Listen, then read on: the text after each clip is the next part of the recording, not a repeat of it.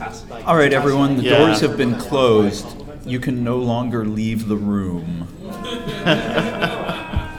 um, thank you for coming. This is officially on the program, um, an episode of Unsheathed, which uh, is numbered something or another, but actually it's probably not sheathed number three or four, I, yeah, it's three or four. something like that.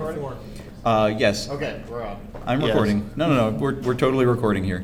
Yeah. Um, we recorded the whole inappropriate airplane fursuit conversation also, so that would be a great start to the, the podcast. Um, so hi, welcome. Thank you for coming out to our to our podcast. As we mention every year, Rainforest was the first place that we did a live recording of Unsheathed, and it uh, we we always love to come back here and do it again. Um, KM is with us in spirit, uh, if In not spirits. in, if in spirits, if if not in buckets. Um, but uh, but yeah, so hey, um, Hi. I'm, I'm I'm Kyell Gold. Uh, I I do the Unsheathed podcast and I write a lot of books. And Um, I'm Fuzzwolf. I've never done a podcast before, so I'm a little nervous. did you did you did you seriously just say you're a little nervous? No, I didn't. If I did, I was mumbling. I Oh, didn't okay. actually mean to do that. Thank you. No, uh, well, for those that don't know, I do a podcast called Notcast. It's in like the 260 something episodes now. Um, more relevant to the writing track I own Fur Planet Productions, which uh, we just published a new book by my Yeah, we'll, we'll, we will we'll talk about we'll talk about the new book in a bit. It's uh, um, I have I have it a round here. of applause. Yes.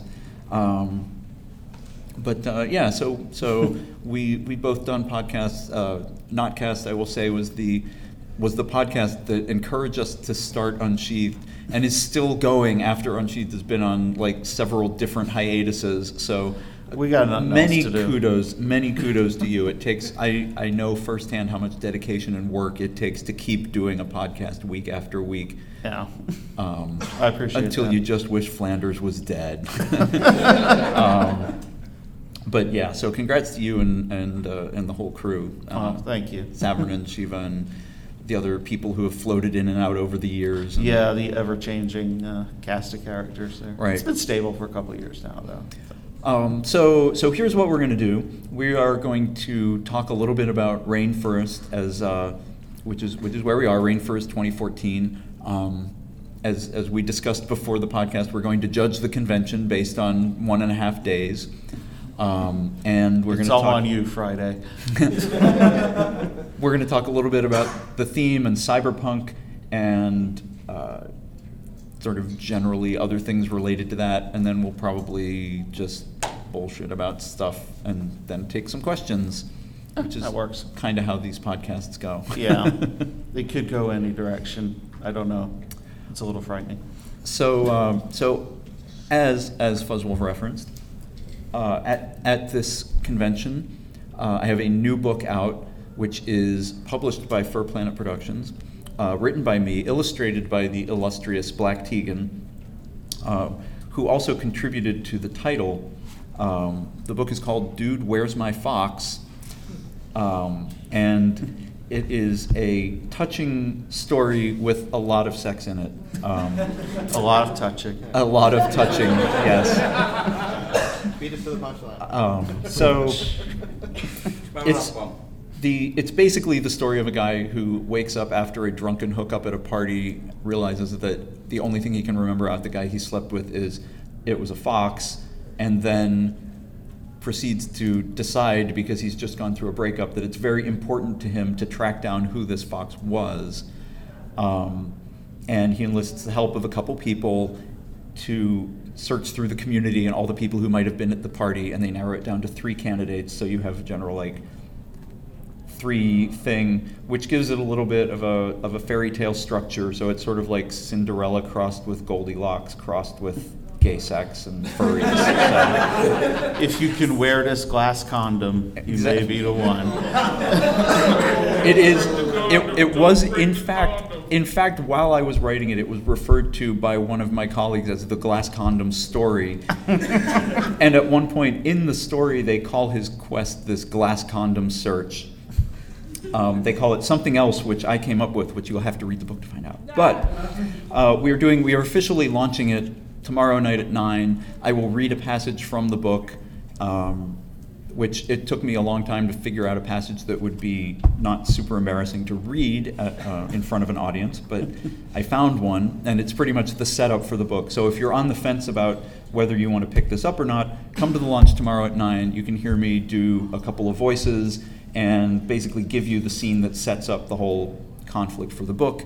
And then Sunday you can go to Fur Planet and buy it if there are any left, because they have been selling pretty quickly. Yeah, we've already, we're through about two-thirds of what we bought, brought with us already, so you may not want to wait. But you can also order it online. Yeah. Anyway, so the book has been doing well, which is cool. Um, the con has been a lot of fun. Um, That's been pretty good, yeah. what's uh, what's your favorite memory of the day and a half so far? Uh, the dinner I just had was quite nice. So- Oh, I don't know. I can show you this, and I can at least get your awe on the uh, podcast. So okay, nobody we- else is going to see it. It's Yeah, just me. we went to dinner with um, with Furious, who draws the Meteor Shower series, and we went to a restaurant that had the you can draw on the tablecloths, and he did this whole drawing for Tyrion and I. Oh, that's See, there we if go. you if you know meteor showers, you would you would completely recognize the style, and I'm I'm frankly surprised that your waiter didn't remark upon it if it wasn't just like on the out on the table. But Yeah, well, I mean, it's not explicit at least. uh, and I was. I was trying to make them think it was. Oh, I'm sorry. it is not actually butter knife and explicit. It's cut just adorable. It is. It's very cute. We're gonna scan it when we get home, and right now it's sitting up in our room. So, but no, seriously, dinner was good. Um, other than that, it's just yeah, it's just running around doing the table. Um, I did the getting published panel this morning with Ocean and Voice, and that that went pretty well. Cool. Um, I think that and this are the only panels I'm on this con. So I know you're doing quite a few more. So. Yeah, but like a lot of my panels are things like I'm on three panels for the writing competition, Mm. um, which if you haven't entered it, it's probably too late unless you want to try to write a story by 4 p.m. tomorrow, um, which you can do. Um, but the but basically that's like three panels where I just have to show up to a room and sit there, and if people ask me questions, I answer them. I don't have to. I, I have to be a judge, so I have to be available for, for consultation, but I don't have Right. to actually like, prepare a panel. And then um, two of them are book launches, which again, like I did the charity anthology launch because I have a Mhm. story in that, and I basically just showed up and wrote my name in a book a bunch of times. Uh, not the same book, different books. Um, just one book I signed over and over again. It's gonna be it's gonna be in the charity auction if you want. Um, and uh, and then the book launch tomorrow for this one. All I have to do is show up and, and smile and wave the book and then read a section from it, which is fun, and I want to do that anyway. And then I have to do my I'm doing my reading tomorrow morning, which if anybody wants to hear a segment of a book in progress that has not been published yet, which what I'm going to read from is the third book in the Dangerous Spirits trilogy, Black Angel. So I'm going to read a segment from that at 11 tomorrow morning and then take questions about that or anything else you want to ask me questions about. So that's like six panels that don't require a lot of preparation in advance. Mhm. And then I did I just did a panel on taboo topics, which was really cool. Um, I had a lot of fun with it. Mostly because what was cool was that my co-panelists were all very experienced in taboo topics, so I was just like, I'm going to be the moderator. And you guys get to talk about the stuff you write about because all I write about is gay people, and that's not taboo anymore.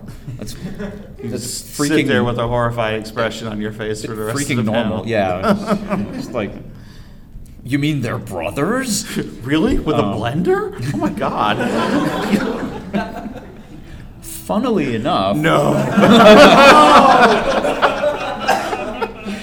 Um, so, so we were talking about Vore as one of the uh, as one of the things, and White Yodi, who is who is like sort of the the king of taboo topics in furry fandom, as far as I'm concerned, um, mentioned that he he had to write Vore commissions, and there's this there are like all these different subcategories of of Because there's. I've heard of soft vore and hard vore. I haven't heard of any There, others, there's, there's all kinds of things which I'm not going to list right now. You can find them on the website, but it's sort of Mm-hmm. like how do you just stay in the mouth? Do you get swallowed? What happens after? What doesn't happen? Whatever. And so I was trying to explain to people, you know, if there's an aspect of it that you find exciting that is not contained in the stories, you should write your own. Like, for instance, and I always trap myself because I'll say these things, I'll say, like, for instance, and my brain is saying, put something funny after that.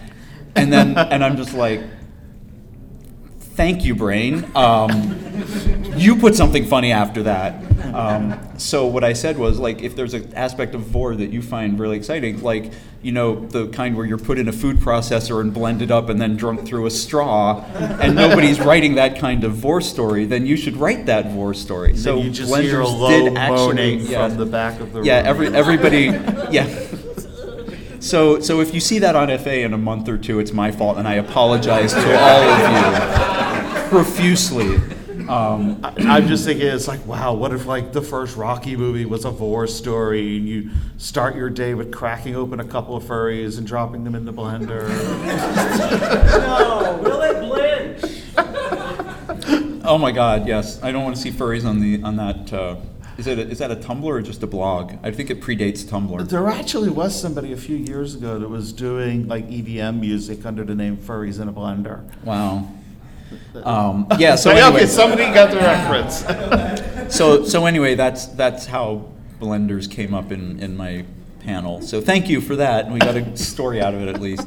Um, I did a panel on how to write novels. I'm doing one on writing historical fiction. Um, that might be it.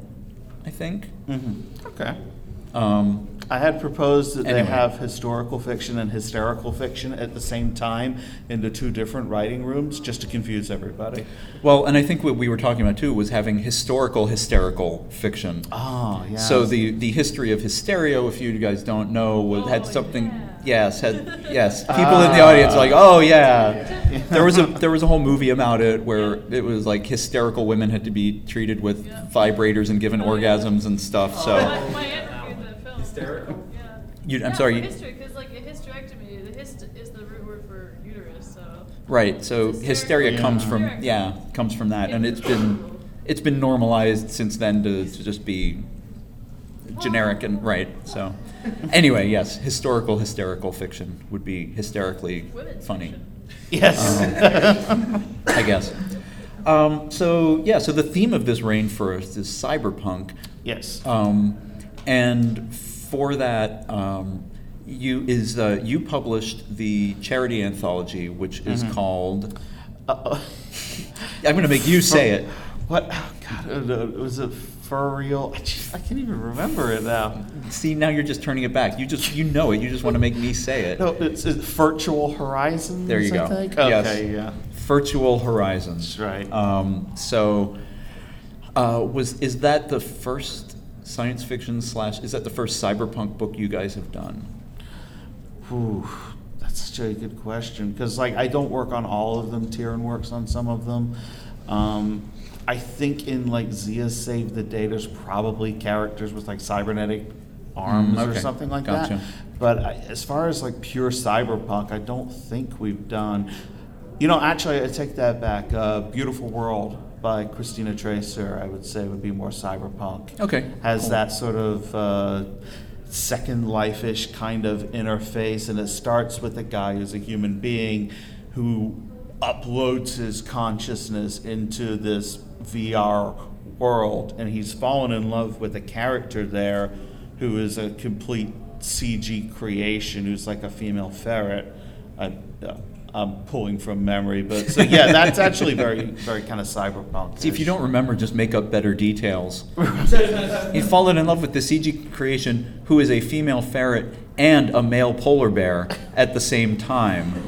Um, Well, in a world like that, I mean, it'd be possible. Yeah, there was yeah, a male yeah, polar sure. bear in the real world, and then jacked in, and he was a. actually, it's a hermaphroditic fair fair bear. God, it's actually funny that it's actually funny that you say that though, because there is. no, not, not that part. Not that part. I No. appreciate that. We got some laughs from the audience. You didn't need to reassure me that it was funny, so, but thank you. the uh, the part about the the bear being a ferret online, there is a s one of the stories in the Rainforest Charity Anthology, is this sort of um, a Shadowrun esque. This group of people is going to go and do a job, and one of the characters who's transgendered and species dysmorphic is a male bear in body, but appears as as a female ferret schoolgirl. Wow, And all right. that's how they're actually projecting themselves to the world, because that's how they feel they, they really are. And so, yeah, the whole bear ferret thing, it's actually in the charity anthology. Wow, that's really cool. I feel like Um, you guys like this. Yeah, no, not so much. We just find the coincidences and exploit them. yeah, it was kind of amusing that that happened. But um, on the subject of the charity anthology, for anyone that doesn't know, um, Rainforest puts one out every year that's themed around the theme of the con, and the only people that make money on it are, are the people that print it for us. Um, we don't take anything for it. All the writers and artists donate their work for it, and all of the profits that are made from it goes towards the con's charity for that year. Um, so this this year's pretty beefy. It's like over ninety thousand words altogether, and it's only ten bucks. It's a bargain, So- I tell you. Yeah, it actually is really good. It's got a bunch of really good stories in there. So if you buy it, you're getting some good stories, and you're supporting the con's charity. Which is It's like it's a big. Oh, cat Cougar Mountain. charity. That's right. Cougar, Cougar Mountain. Mountain. Thank Right, you. right, right. Thank you, staff member. for that. Um, yeah, so I have a I have a story in the charity anthology. Um, the they had originally announced that there would be two charity anthologies. That there would be a G to PG one and then an R to X rated one for adult reader people. And this was the first time they tried to do the adult charity anthology. Um, and so I wrote, uh, feeling that uh, you know I should contribute to both. Uh, I wrote two stories which are actually paired. They are two views. Well, they're they're two separate events. They can each be read separately, and you won't be missing anything. It's not like one of them ends and you don't know what happened. It's, but they're related, and one was adult and one was not. So I set up this whole situation where, in this cyberpunky furry world kind of place. And then what happened apparently was that uh, nobody but me actually submitted to the adult charity anthology. Um, and the story was not long enough to publish by itself because it was only 4,000 words. So it would have been like a little chapbook anthology of one. Um, Do you want and a Bible? Which, which, which, you know, those tend not to sell very well for $10. we so, could print it as a Tijuana Bible, maybe. or like a chick tract kind of thing. yes, perfect. um, like, Have Ken illustrated Computer- like on her little post-it note. Oh my god, the little post-it scratch. Yes. Yeah. Computer furry um, doom. But uh, yeah, so what happened was they were like, okay, we're not going to do the adult one, but we'll take your story for the other one, which was cool. So my story is in the other one. The adult story I posted on my FA account, so you can read that for free. Uh, I also wrote a story for the con book, and that is sort of vaguely in the same world as the other two um, because I was trying to figure out how to make cyberpunk furry without it just being, oh, it's cyberpunk but with furries. Um, so I had to think a lot about the genre of cyberpunk, and I know that there is at least uh, one person in the audience who I've had discussions with about uh, cyberpunk, so I will trust uh, Watts to stand up and shout at me if I get something wrong about it. Um, but uh, but as I was as I was looking back and trying to figure out how do I write a cyberpunk story because I've been a fan of the genre, but I've, I mean three stories is more than I've written in my entire life of cyberpunk. So, uh, but it's it's a really it's an interesting genre that peaked in the mid '80s about. And it seems to me to be about sort of a fear of losing individuality in a technological age where you there's a lot of you know people uploading their consciousness. There's also a lot of corporations coming after people and trying to subsume the the individual, trying to make everybody fall into line. Uh, very much like the 1984 kind of things. Um, and so there's that both uh, assertion of individuality through technology and fear of loss of individuality through technology. And, and there's, you know, separate worlds, and uh, and the real world tends to be very gri- grimy and gritty. Um, the online world tends to be a little more idealized, but also kind of dangerous. The element of danger is big in the cyberpunk Mhm. field. But you can be whatever you want to be in, Right. in that world. Um, and so the way that I approached furry cyberpunk was imagining a society not too far into the future where um, we can have online avatars and the point at which the two paired stories happens is when these two guys have been making these very realistic furry avatars for people online and a teen pop star a la Justin Bieber is shooting some. I, oh, Justin Beaver.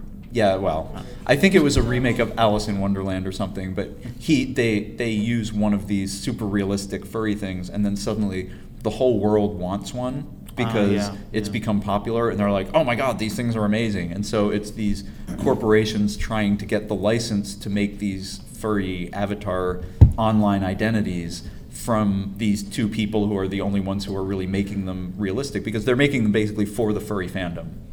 Um, so furries are in it. So it's a, a story set in our world in the future, but with furries like us as opposed to furries like our avatars. Um, and so that was kind of how I ended up imagining Yeah. it. So I'm really I'm interested to read the, the anthology and see how other people imagine it. Actually, the bear Mhm. ferret story sounds really cool. Yeah, there's there's a lot of really good stuff in the anthology this year. Um, I was really happy with it, how it turned out. And I've noticed that with uh, cyberpunk, a lot of it is is very near future, as Mhm. opposed to the more like the really positive science fiction, like Star Trek, is very far future. It's like four to five hundred years from now. But cyberpunk stuff tends to be like. Well, nowadays, like late 21st century, Right. as opposed to like 100 years from now or something.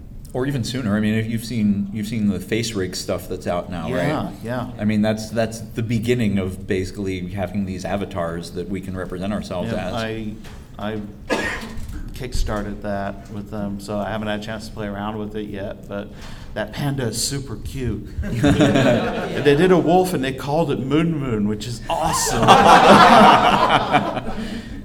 Does it does it randomly just derp out? No, it should. They The- all do, kind of. The, the reason they called it Moon Moon is actually kind of lame. Apparently, they couldn't decide in the office what to actually call the, the non morphic wolf, so they just mutually agreed to call it Moon Moon. Oh. I was I was thinking they they like ran the name of the developer through the werewolf thing and came up with Moon Moon. yes. Oh, my werewolf name is Moon Moon. That's funny. Someone should make an internet meme about that. Best meme ever. Yeah, seriously. Um, So, in preparation for um, the uh, the theme here, in the discussion, um, I actually had my right arm amputated from the elbow down and replaced with cybernetics. okay, cool. A- Actually, not really. I started reading I was Neuromancer. I was I, I was wondering about that because it's it's making kind of weird little glowy. Uh, You just hear this and clicking and- noise, and I see it kind of peaking on there. Yeah, yeah, yeah. I, I had not read Neuromancer yet. Of course, Yeah. I'd heard like amazing Full things about confession, it. I so- still have not. Oh. I've read the first sentence because it's famous, but Mhm. not apart from that. Um, I've been enjoying it so far. I'm only about 20% into it, according to my Kindle's little counter, but uh, I'm enjoying it. So, um, I really want to read uh, Snow Crash. That Um, one I have read. I've heard it's pretty damn good. So. Oh, I think actually our friend It's- was mentioning that. Sounds familiar. Um, We were, uh, it's, Neil by, it's by Neal Stephenson. Stevenson. Um, yeah, we were talking about it after the charity launch, uh, book launch last night. If you were in that discussion at all. It's um, it was an interesting book. I, I enjoyed it quite a bit. Um, he makes up a lot of pseudoscience, which did not quite convince me. Mhm. And so and when so when he was going on about old Babylonian tablets and whatnot, I was like, but that didn't work that way. But Right. um, so Mm. you know, It's it's kind of funny about okay, it's a book. In his story, it does. in, in, in reading reading about it, apparently it's both loved and hated by real hacker types and real computer types. Because apparently William Gibson didn't really know anything about computers, so a lot of it is just completely pulled out of his head. So, which can either seem fantastic because it takes place in the near future anyway, and it's like, holy crap, this is amazing. Or you have someone that really knows their stuff about computers, which which I don't, looking at it going, no, it doesn't work like this. But- Yeah, there, there's occasionally that moment, like the famous one in Jurassic Park, where she's like, "I know this. This is Unix." You're like, "That isn't," but okay, that's fine. Um, you're being chased by dinosaurs, so I guess Unix being not Unix is not the least realistic thing about that movie. That's fine. it's at the bottom of the list of your worries uh, Right. at that moment. I, I will say Jurassic Park was one of the movies we enjoyed a lot while watching it, and then enjoyed picking apart all the little nitpicks about it for the next hour and a half over burgers and fries in a diner. Um, I, I saw it in Jersey, so there were diners. Um, I think another Jurassic Park quote was, uh, "The network is on an internet."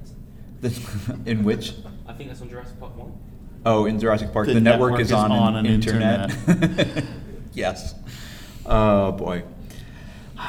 Interwebs. Um, so, question about the charity anthology. Actually, Hmm. for people listening to this podcast who are not in the room right now, um, are they going to be able to continue to buy it from the Fur Planet website for a Yep. period of time? Yep, we actually still have all the Rainforest charity anthologies from the past, going on four years now, are still orderable from our website. So you, yeah, it'll be on there. It's on there right now, actually, uh, for pre-orders. So we'll be shipping it out after the con, and you can pick up, you know, the last three as well. So- Okay, cool. Um, so, Collect Yeah. them all. collect them, collect them all. Help charities. We Um, have last year's here. I picked up, I picked up uh, last year's um, at. Yeah, we Yeah. brought, we brought a handful of each of the, the previous years. So, Yeah. So, yeah, if anybody has any gaps in their Rainforest Charity Anthology collection, but it's a mouthful. yes, indeed. Um, so I guess we can go on to take questions if people have them. Um, if they don't, I can talk about what I've been doing since the last time I recorded an episode of Unsheathed. Um, Mm-hmm. And delve more into which, cyberpunk. which you know would take the full hour and a half we have remaining in this room, but we can talk more about cyberpunk. Uh, Watts, did we miss anything crucial about cyberpunk? Not really. Okay. That cool. started here in Seattle. Um, A lot of the, Yeah, Did- um, s- uh, Shadowrun is based on Seattle, but is specifically uh, explicitly stated to not be Seattle. Right. But uh, do you know about all the underground tunnels and stuff? Yeah, yeah, yeah. We, we took the underground tour here a couple. I really want to do that. It looks few so- years ago. The locals are probably all rolling their eyes right now, but I'm like, it looks so cool. But they utilize that a lot in the Shadowrun universe, which is very cyberpunk. And I only know that um, because my husband plays Shadowrun. and- Right, right, Yep, yeah. So I hear know. bits and pieces. I know it's a cyberpunk tabletop game. Yeah. Um, nobody. Yes, Um, we have a question. Okay. Uh, could I hear uh, your opinions on cyberpunk or cyberpunk themes between uh, across cultures between you say like uh, the Western world, the Americas, and Europe, or or and then Europe, and then Asia's like if you know ja- any Japanese anime cyberpunk, or compared to like Wow. American comic cyberpunk, like Cross culture. So the question is our opinions on cross culture cyberpunk, like Yeah. Japanese anime cyberpunk versus European or versus any other American. culture of cyberpunk, how they're different between cultures, because I definitely know there's a little bit of. That that is an excellent question that I wish I were way more qualified to answer than I am. um, do you do you know much uh, anime, or can you can you I- talk about actually what you could talk about is cyberpunk as it relates to Doctor Who, which would be a Um, British take on it. It's, I mean, it's more science. Doctor Who is, I mean, more more science fiction space opera. Uh, there are probably, I know there's some episodes that touch on cyberpunk. Um, the one that was on just last week had uh, an enhanced human was a character in it, so he had like memory that he could manually erase and some other little gadgets in his head and stuff like that. Um, I was actually hoping to bring this up anyway. Um, one of the newer authors I've discovered, her name's uh, Lauren Beukes, is a South African author. And her first couple of books are actually quite cyberpunk. Um, her first one's called Moxyland. And her second one, and the reason I discovered her, is called Zoo City. which um, actually Tube has read Zoo City. He posted a Mm. review of it on Goodreads, and we're talking about it at a panel. But basically, the concept of that was if you do something you're guilty about, it causes um, an animal to manifest itself that is attached to you. And you also get like some sort of talent and, and everything, and they all end up living in this sort of ghetto together. Her first one, Wow, her- that's that's Yeah. freaky. yeah, her um, her first book is more cyberpunk as it goes uh, a lot more into the main character has these uh, nanites implanted in her. It's called being a sponsor baby, where it basically forms this. It's not a tattoo; it actually becomes part of her skin. It's like a corporate logo, but it also gives her all these other like like adrenaline high kind of boosts, like the the kind of you know, make you faster, stronger, a little bit more accurate, not like superpowers or, or anything like that. Like instant Mm. Yeah, and then it turns out that they they can actually be transmitted sexually. And you don't find that out until later. Wow. So it's like sort of the nanites and the technology kind of growing into the. And there's also takes place in a very repressive environment. It takes place in 2018, so it's only like a few years away. And the idea part of the idea being that like your whole life revolves around your cell phone so like he has the, the the wallet is basically like google wallet and everything like that. And you have uh, a discharge offense is if you break the law at all the cops can basically text your phone and this discharge unit in it will basically shock you with like a couple hundred thousand volts like Well, it's a that's only way of 50 battery. keeping order because everyone has a cell phone. And the ultimate like crime um, punishment is a disconnect offense where they actually you get disconnected. And then so you don't have a wallet anymore. You can't get on the train because everything like pings your sim in order to, to do that. Um, so i mean that's that's a south african author's take on on cyberpunk which is which is pretty grim. It's it's interesting that it that it becomes um, so much a tool of authority, and mostly what I what I'd seen in American cyberpunk is the the bad guys or the authority figures tend to be corporations, Mhm. and it's interesting that the the power goes into the government in that respect. Um, yeah. Um, related to that, I mean, I know that anime is its own medium, and I have a mild familiarity with anime, but I grew up kind of playing video games and stuff like that, and it's a it's a different medium, but where I've noticed there's a large disconnect between either the American, European, or the Japanese industry, which offhand I can think of as relatable to anime versus American comics is in like anime comics that would kind of be classified as cyberpunk, you know, Ghost in the Shell, Evangelion, anything like that, and then you you tend to have more character-driven stories that are linear and progressive, and when you American stories, it tends to be like it's one character, he's the best at everything, and there's a shit ton of lore that Mhm. surrounds the world that he's in, but he himself is sort of a nameless hero that sort of combats whatever antagonist is there. And that is very different from like a more linear, character driven, story based environment. Wait, that's one difference that That's- I've noticed culturally. And That's then the- interesting. and the European games tend to be sort of another extreme. They tend to be more of sandboxes, whereas like Eve Online is an example where they give you the world. They don't give you anything else. It's like what you do with the world is up to you. But there's no lore, there's no character driven. So that's like one end of the spectrum. The Japanese is the other end of the spectrum. America kind of falls somewhere in the middle. I was actually thinking as you're describing one character who's the best at everything, and I'm like, you're just describing the Matrix. That's basically what well, you. I mean, that's, I mean, that's an American. Yeah. Fable, Fable, Dragon Age, any Morrowind, any of those, all Yeah, of those are American stories where it's like, I'm this guy, and I ended up in this scenario. I'm given this quest, and I'm just awesome. Right. But there's no other characters involved. There's Mm. there's no other interconnected story. It's just like there's more from the world that you're in, but that is very different from games like Final Fantasy, where it's like there's, There's six like group of characters yeah. that all have individual personalities that are working together and have individual conflicts and are driving a character-driven story. Yeah, like the one I was gonna think of when you mentioned that characters together was like Bubblegum Crisis. That's super cyberpunk where it's got like you know, but and then the villain is then uh, this cor- like long dead corporations who have massive genetic experiments, and those things are rampant. It's Mhm. like the, the like the damage has been done, and now you're picking up the pieces, kind of. I was so like I was wondering if you had any other like just like between any themes Yeah, or I'm, something, but I'm, like, I'm sadly I'm not familiar with uh, with anime very much, um,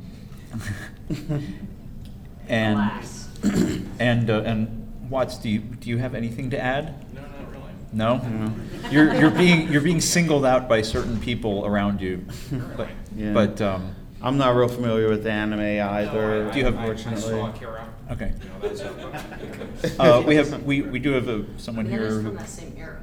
Yeah, uh, I want to talk about cyberpunk aesthetics. For example, like uh, when you got the idea of modern era. For example, in Aliens, you had curvy, smooth plastic, linen, vinyl, Mhm. and nowadays it would be glass, steel, and chrome. Or you've got the difference between, say, Tron Legacy or Deus Ex Augmented Reality. What's your ideal take on cy- uh, cyberpunk aesthetics? cyberpunk aesthetics. So, like one of my, f- I I really pull from movies. Like, of course, when you think cyberpunk, you think Blade Runner is definitely a very important cyberpunk film. Um, I also really enjoyed the movie Strange Days. So you have that sort of dingy, grimy, dark-looking kind of future. Um, that's Scanner Darkly is also yeah, Yeah, yeah, yeah. that's another one, and that's vector based, but that's generally that's generally what I think when I think cyberpunk is is kind of grittier like that, and I think it uh, the nice, shiny, rounded kind of future and the more the far off sci-fi space opera like the kind of Star Trek Next Generation sort of world, as opposed to cyberpunk. A really good movie that's the example kind of got overshadowed by The Matrix. It came out a, um, a year E- after. Equilibrium. Uh, no, actually, well, it's funny you mentioned that the other day, but uh, Dark City. Yeah. oh, Dark City. City. Dark City Yeah. is, is incredible. Yeah, and that again for me has that sort of very dark, gritty uh, kind of environment. Noir. You know, cyber, Yeah. Cyberpunk has a very strong That's- connection to noir. Yeah, yeah. yeah. like film And- noir from like the 30s, Yeah. And noir, Like yeah, I can definitely 30s and see 40s, Dark yeah. City. Not like Big yeah, Sleep. Right, that sort of dark, and also that sort of nihilistic uh, approach. Like Well, there's noir definitely there's definitely an inherent negativity, Yeah. Yes. Yeah. In noir an stories. antagonistic, in- le- in- le- worst possible scenario. Right, in noir stories, no one is ever happy. You know, No. in the end. And I, I think I, just found one, that, uh, Johnny Mnemonic from. Johnny 19 Johnny Mnemonic. Johnny Mnemonic, yeah. Mnemonic Yeah. is from nineteen, from, from nineteen, that was, that is real, sort of, because you like plug something into increases brain Yep. storage and. I know Yeah. I know of it, but I have not seen that one. I can't carry two gigs, man. okay, seriously, that's like a lot of data. Tom. Yeah, two gigs, man. Wow. in there. So, Oh, Sorry. so There's another really good one that's uh, sort of like cyberpunk, but with like organics. It's called eXistenZ.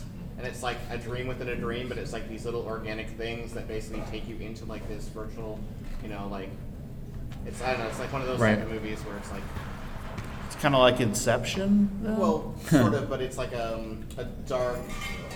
Um, it, it's hard to explain. It's like literally one of those things where you s- think it's one thing and it switches it on you. Right. So Right. it's- but Don't it has spoil that it. Sort of, um, yeah, so I think I, I mean the, the aesthetics that I tend to like are the the real world is dirty, it's dark, it's unpleasant, it's you know grimy, and you escape into this the sort of cyber world, which is a little more idealized, but is also more dangerous because Along the Tron lines rather than, say, the Gattaca lines. Yes. Um, yes, I would say. I guess. Um, I don't know. What are your enjoy, thoughts? I enjoyed Tron, but I don't really. When I think of cyberpunk stories, like I'd like to write or something, I don't really think in all the neon kind of. Yeah. I think more of like your kind of Tokyo neon, where it's like this. It can be this sort of dangerous, grimy place, but also bright at the same time. Um, like it's actually the thing with uh, with William Gibson was he he visited, I think it was somewhere in Japan, and his tour guide had been like, "See, this city is cyberpunk." And uh, and Gibson been like, yeah, it sure is. I mean, um, it it very much had the aesthetic that he had described in Neuromancer without even having seen that area, and it is that Asian kind of obsession with neon Or, everywhere. or like the city like in Blade that. Runner too. Is, Yeah, yeah. Even though which I'm- is actually Los Angeles in the future. yeah, Los. Angeles. I'm not.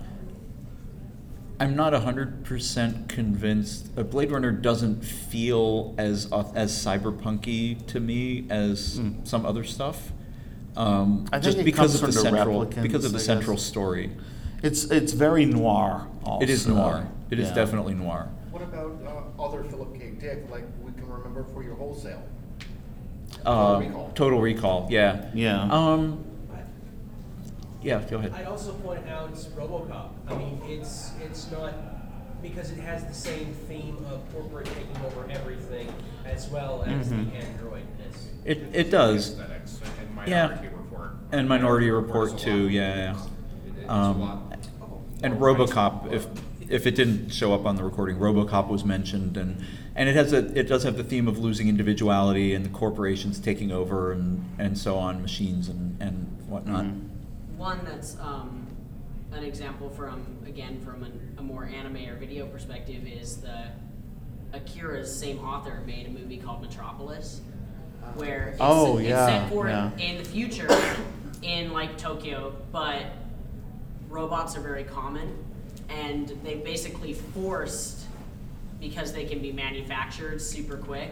Mhm. They forced regular people out of their jobs, so there's like a a super high class society and then there's all that's left and they're you know in just basically squalms and squats down beneath the city and they're trying to rebel against the whole system because they think it's unfair Is that So- based on I've the seen Fritz it. Lang's It's based Metropolis? the Yeah, yeah. Yeah, I studied in film class, and it actually has a really, really, really slick ending. If you compare the two movies side by side, if you'd want to for like a movie night, it's got the robot element and the creating element that they had in the original 1930s. yeah and de- and definitely novel. like a, an expression of identity and questioning what it means to be human But that Mhm. personal sort of like big-eyed, personal emotion Japanese character like hit you at the heart moments. Right. With all this cyberpunk things. Well, and, falling and I, I want to correct myself because I said it was the person that wrote Akira. I was mistaken. It's Astro Boy. Yeah. Okay. The same director and sort of style design. I, Mhm. I apologize. I was like, oh no, because he mentioned Akira, and so that was off the top of my head. No, it's the it's the artist that did Astro Boy. I- I've Yeah, got it on okay. DVD. It's, just, it's been a while since I've watched. It. I mean, Okay. the second you see it, you're like Astro Boy. Like I was- you can tell it's the same artist. As, as you were as you mentioned it, I was like, I think actually the the original Metropolis actually is probably as close to cyberpunk as someone could get in the 1920s or Oh yeah, and, and whenever that's it and was. that's the the anime one is in the same vein. right. So it's just that's what I thought of because we were talking about anime earlier. Yeah, but there's some other antecedents. Uh, Alfred Bester. Yes. Uh, whose work. Uh, is it The Demolished Man and The Stars My Destination, um, which are really good, albeit slightly confusing. Yes. Which also applies to a lot of cyberpunk And dark and sad. and dark and sad. Okay, um, kind of a different. So, how does uh, uh, like a, a books or co- cover art uh, produce to like sales of a of a book? How did how does uh, how does, Okay, so we're so we're moving so we're moving off of cyberpunk Yeah, to yeah, say I, I how does I, kind of want to change the subject. how does uh okay how does uh, how does cover art affect sales of a book? Um, A lot. A don't know, lot. You would you would Yeah, um, have you had so let me ask specifically have you had the experience where you changed a book cover and and could see an effect on sales because I know you've reissued a couple of the anthologies like Fang and Roar Yep. with different covers. Uh, the original concept for Fang was it was going to be the little black book of furry fiction. So, um, for those who aren't familiar, each volume was plain black except for the color of the Fang logo changed. Um, and that was like, it was a neat idea, but like, in the, in the book sold okay, but it changed editors um, later on with volume four, and that editor decided he wanted to go with actual um, drawn artwork instead, which led us to redoing the covers of the first three. And all of a sudden, we actually sold a lot more of those older books. They really picked up again. Um, and also in Roar, Volume 1 used to have a plain white cover with just a sort of a gradient effect. Uh, and then we went and got a cover by Ruckus and, and, re, and reintroduced that. And that book has sold a lot more with the artwork cover. So, I mean, you can have it's one of those situations where you sort of balance design and functionality. Like we've had some covers submitted that are like really solid with design and really cool, but it's like this is great as a poster or something, but it doesn't really work as a book cover. It's like this very specific subsection of good design. And, you know, yeah, sometimes we have to say, no, this isn't going to work, or change things around, or, so, yeah, it's, you know, there, there is the old saying about not judging a book by its cover, but when you're actually trying to sell books, you really have to look at it the other way, and you have to take a, a great book and give it a great cover so that it will get into readers' hands. And, and from the perspective of selling them online, um, one of the things that you also have to make sure is that your cover looks good when it's uh, three quarters of an inch by half an inch on a screen or on a mobile phone. Because if you, you may have like this awesome cover with like, you know, Hieronymus Bosch level detail and little things going on in it. And when it's shrunken down to where people are viewing it on a website, it looks like an incomprehensible blur. It's not going to be an attractive title. And if they can't read the title on the little thing, that also makes a difference. Yeah. Same thing, it's comparable to the graphic design industry, industry when people want to make their own logos or make their own thing. And you have to think about if I shrink this down to this big to be on a business card versus if it's going to be on a letterhead, or what website. But also, if somebody prints this out in black and white, if it's a rainbow, it's not going to show up. So Yep. it's like Yeah. color makes a big difference, like the medium that it's printed in makes a big difference. And like you were saying, like people don't judge a book by its cover, but things that pop, people pick up more. Yeah. It, you know, we're attracted to various And- things. Yeah. To an extent, you even want to think about uh, like spine design, because if you're in a traditional book market and Oh, you you're ha- only gonna see the spine. you yeah, you're gonna have some books that are cover front, and then you're gonna have a lot of books that are shown from the spine. We have to worry about that a little bit less because the majority of our sales are direct with our customers, either on our website or here at conventions. But it is still something that you want to consider as having something that popping is good, but at the very least, uh, very clear and not a mess. You can clearly read the title and the author. Yeah, I'm, I'm now amused imagining your website having just a bookshelf with all the spines of your books on it, and people just have to click on it to pull it out, and that would be a little This too realistic. Really over the top, long like JavaScript animation or something. I, I actually Flash. saw. I- Flash. Flash, yeah. No, make it an Oculus app. I, I, That actually, sounds on- on one of complicated. the I writing- can't do that. uh, one of the, I, I know a your uh, writing boards, or so, they actually made it like that. Because if somebody wrote a whole bunch of stories inside there, so you like click on the art author, and then they'd have the list of the people's, and then you click it, and it would kind of come. It, it, it seems like very basic because it was just text, and then come out. And So it felt like you were actually like grabbing a book in. Uh, Yeah, you were, you that's were cool. taking off that. I mean, you're taking off that it- author's uh, shelf or. If you're, yeah, if you're trying to replicate that experience. There, there's actually there was some discussion about that that uh, I'd read on. It's like the trend, transition between selling print books and selling ebooks and the ebook experience. And early on, um, ebook developers for the actual ebook gadgets tried very hard to replicate the experience of the book. Like uh, iBooks on the iPad has a little page flip sound if you have the sound on, and you can actually lift it like that. And then later on, they, they kind of realized that, you know, people that are reading ebooks know that they're reading an ebook and they want to read an ebook. And you don't have to have all that extraneous stuff in there to try to make you think that you're reading a print book. If you want to read a print book, you read a print book. So like that kind of thing is kind of out of vogue now because, and you know, with the um, five, ten years ago, we didn't have to worry about what it was going to look like at some tiny inch high 72 DPI. That's a Yep. relatively new thing. Yep. Now we have to think about that kind of thing with cover design. Um, yeah, I, I guess that's that's Yeah, pretty so, good cover so, of so the good question. covers So, are yeah. important. I Yes, mean, if you're the cover if you're makes a difference for self- sure. Kyell, do you get to choose? I mean, I know for your uh, you you've had a great um, artists do all the um, the um, the books that you've done. You know, you've had the same artists do all the. all the Argaea books. Yeah. Oh, yeah, I try to Yeah. I try to keep them consistent. Um, that's more about Or is that uh, that's more about making them or recognizable as a series. Um, it's it's about um, like so that people look at a table and they're like, oh, all these four books have the same style cover, same art style. Mhm. Um, they're they're clearly all part of a series.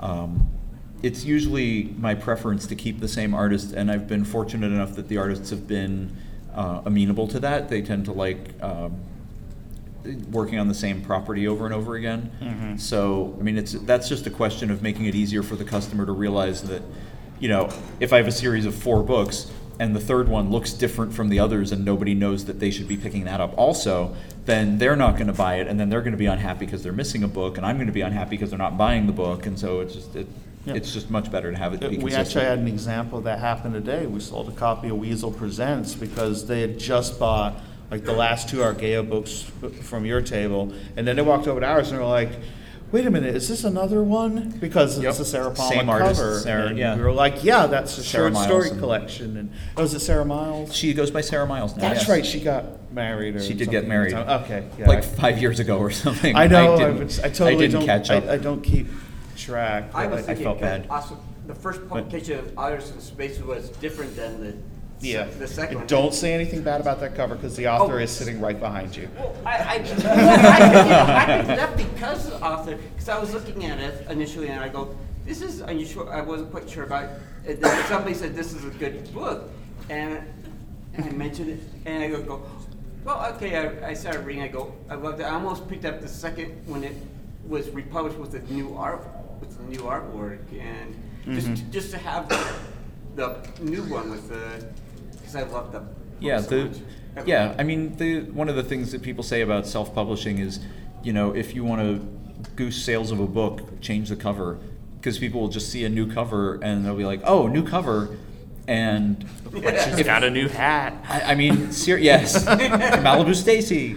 Um, but anyway, uh, other people have questions or anything that they want to talk about. We're we're coming up close on like uh, An hour time when or- yeah. when we could start wrapping things up. But if people have other things they want us to talk about, we can talk about that. Um, wow, you guys are all super quiet. it's only Friday night. You're saving your energy for the dance later, right? That's what's going on. We, we already missed retro. You missed retro night. Yeah, retro night happened while we were doing this. Oh, Oh. Oh, I'm. We could have went and lived it up like it was 1985. it's the big Yeah. fursuit time, actually. oh, okay. Well, I, Everyone's I'd out. have, to, I'd have to go away then. They scare me. With the big fluffy heads. And just like, don't know what they're thinking. Or where the Oh yeah, is there? My so- telepathy can't Are- are uh, you happy? penetrate you foam, sad? so. Why the neutral expression? Um, yeah. So what are what are your what are your thoughts on Scottish the Scottish independence vote failing? So I've been asked about my thoughts on on that overall because I mean, for those who don't know, I'm a Scottish citizen. Um, I moved here 30 years ago with my family. I was just a wee bairn at the time, um, and I've always said that you know I have not been living under the realm of Scottish politics or British politics in general for the last 30 years. So if I was even able to make a vote, which I, I wasn't in this case, I wouldn't really know which way to go or what would be better for the country or not because I'm a lot more familiar with U.S. politics. So, I'm sorry. like, yeah, I know, right? Um, so I mean, I'm I love that they can yell at the prime minister and that's normal. You know, like I, back when Tony Blair was PM, you would actually have other ministers of parliament, like, you lied to us, you scumbag, like actually yelling this kind of stuff at him, and that was that was just done. You, could, mm-hmm. you don't really do that with the with the president over here unless you're a total dick. But I, I like people, that, that people kind have of freedom. people have that- done it and, and it makes the news like you i think somebody interrupted the state of the union three or Oh, four yeah. years ago and just yelled liar or something Oh, that's only happens to Or Obama. That's Or- or, president. but um, yeah, so I I'm kind of cool with Scotland either way, whether uh, the country remained part of the United Kingdom or was an independent. Um, I did talk to my aunt who was born in Scotland. But is married to an Englishman and lives in northern England, and she was just like, it would never work economically. And I'm just like, well, you'd know better than me, so okay. Yeah. so yeah, I don't, I don't have a firm opinion on it, one way or the other, really. okay well that was our that was our that was the politics now segment of unsheathed Here on Um, BBC definitely- Unsheathed. yes We'll It be definitely discussing. seems like something that wouldn't be good for the economy, but at the same time, it seems like it's something that a lot of Scotsmen want. well the question uh, as far as i've understood it is which economy it would not be good for Which would be Scotland's. because well Well- Scotland does bring a lot of money into the UK. They have they have oil fields, they have whiskey exports. Um, yeah. The haggis and the industry haggis, is oh, huge. yeah, yeah, yeah. Just the haggis industry. Not, So to, much men- not to mention wool. And I mean, right. I knit, so I'm biased. Yep, yep. There's a lot of wool. There you are. Yeah. Um, but yeah, as, as as with Fuzz, I'm not conversant. All I know is from talking to, to various people, and um, uh, people have said, And there's, it's a country that, like, and I know this myself. For some reason, Scottish expats are like fiercely patriotic about Scotland. Um, I am myself, and I don't really know why because I haven't lived there since I was eight. But it, there is a very strong sense of Scotland, yeah, kind of thing. And I think a lot of the, the independence movement was sort of driven by that a Mm. little bit, you know. Um, but it's like if Texas really tried to secede, which is another place I live in, and that motion has been, you know, promoted several times. And I'm like, yeah, I know that wouldn't work. Yeah. Well, you I know, mean, Like like, six like, like Californias. you were saying, you know. If California if- secedes, it will be if- because if the some- big if one somewhere like cracks it off England, of the If, uh, coast. Well, if a they part tried of their split country them. that brings in a shit ton of revenue decides I want to break free, they're like, eh, no, yeah. we want to keep that revenue. Yeah. Well, California had a proposal which did not thankfully make it onto the ballot oh, to break it into to break six, into six uh, states. Yeah. um, the six California's proposal, which, which is, oh my God, it's so ridiculous. Talk about gerrymandering, like on a mass scale. Yeah, it's not. Yeah, I don't even know. It's not even that. It's some. It's some stupid guy with way too much money. Th- then on the other Would hand, you have create the fourth state Canada. in the Union. Canada is interesting because I mean Scotland's vote was fairly decisive. It, it failed within like a full ten percentage points, but Canada was like uh, less than one percentage point for Quebec to go independent. The majority of non-Quebec living Canadians I've spoken to have been like, "Fine, go." so, which which is a lot of a lot of, I should say, West Coast people's opinions about Texas as well. Yeah, if I didn't live there, I'd be fine with that. I'd love to just scoop up DFW and plop it into Northern California or something, because then I could enjoy that lovely um, uh, the weather Climate, yeah. Climate, thank you. That's what I was looking for. But hopefully, still keep my Texas property values and my taxes much lower. And the, yeah, and the, and the lack of state tax, um, which is but my marriage would be recognized, which would be That's also a nice true. benefit. That Washington, is we also don't have true. any income tax. That is a Um, good thing. Okay, well, so we're close to an hour, so I think we'll we'll wrap it up. Um, thank you, all of you guys, for coming out to hang out with us for an hour while we talk about stuff. Um, thanks, Fuzz, for joining me here and My pleasure. uh, and for providing banter for an hour. And uh, and thank you, uh, thank you, Kit, for being here and being moral support. Yay! Thumbs up. Um, is there any, anyone else that I forgot? You tweeted, did you live tweet our, our podcast? I did every word. Awesome. I got a lot of unsubscribes. You got fast. Kit, Kit was live tweeting and, and everyone unfollowed him. So, so follow, go follow Kit Silver on Twitter. Follow him back. Um, anyone else I should mention? You're, all- you're the one who reminds me who I should be saying things to. Thank you for be, to B Hop for showing his disgust at our recording rig this evening. he,